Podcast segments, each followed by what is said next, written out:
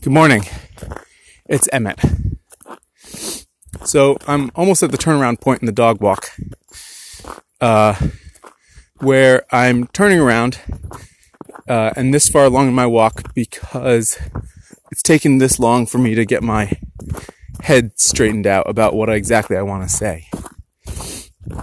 Because what I want to talk about is the idea of does the world need more wooden spoons or whatever, whatever thing you make as a maker, does the world need it? This can be troubling because in so many instances, I feel like maybe the world doesn't need it. And there are a couple things that help with this that make it so that I, I rarely think that thought anymore. The first is that all my work is almost all my work is commissioned. Um, and so somebody coming to me and saying, I want this thing, can you make it for me? is very different in how it feels from me making something and thinking, does the world really need it? Does the world really want it? Because people come with all sorts of reasons that are all their own. I once had a woman who was buying a bunch of spoons because her house had burned. And so she was rebuilding her life with objects that were meaningful and beautiful to her.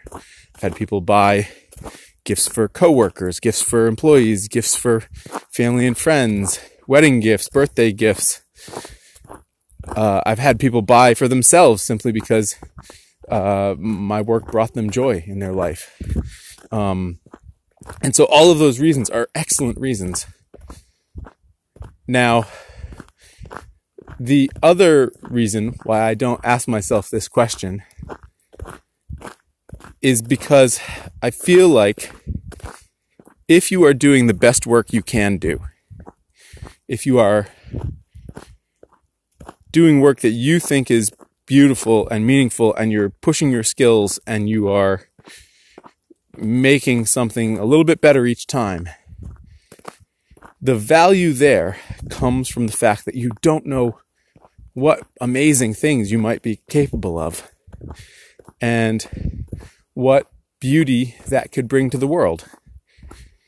I think a lot of times that feeling of does the world really need X, Y, or Z comes from the fact that we think of what we do as ordinary or something that could be interchanged with something else. But the more you push yourself to do extraordinary work, the more you can reassure yourself that the world is a better place for having you in it making things because nobody else can make that thing quite like you. Whatever it is, we each have our own strengths and aesthetics, and the more we are developing those, the more we are creating unique objects of beauty that fundamentally make the world better.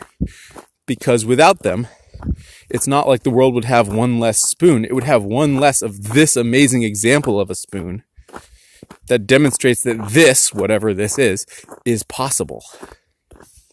And that object demonstrating that this, whatever it is, is possible will spur someone else on to to do something else with it. And so the wheel rolls and so the craft develops. And so it's not just about us mastering what had happened before and reclaiming some lost skill. It's about us genuinely bringing new things into the world that are amazing in their delicacy, in their intricacy, intricacy, boy, that word still sounds wrong. In their in their uh, perfect robustness, there's any number of of ways that something can be beautiful and extraordinary. And we each bring a different aspect, a different combination of that to the table.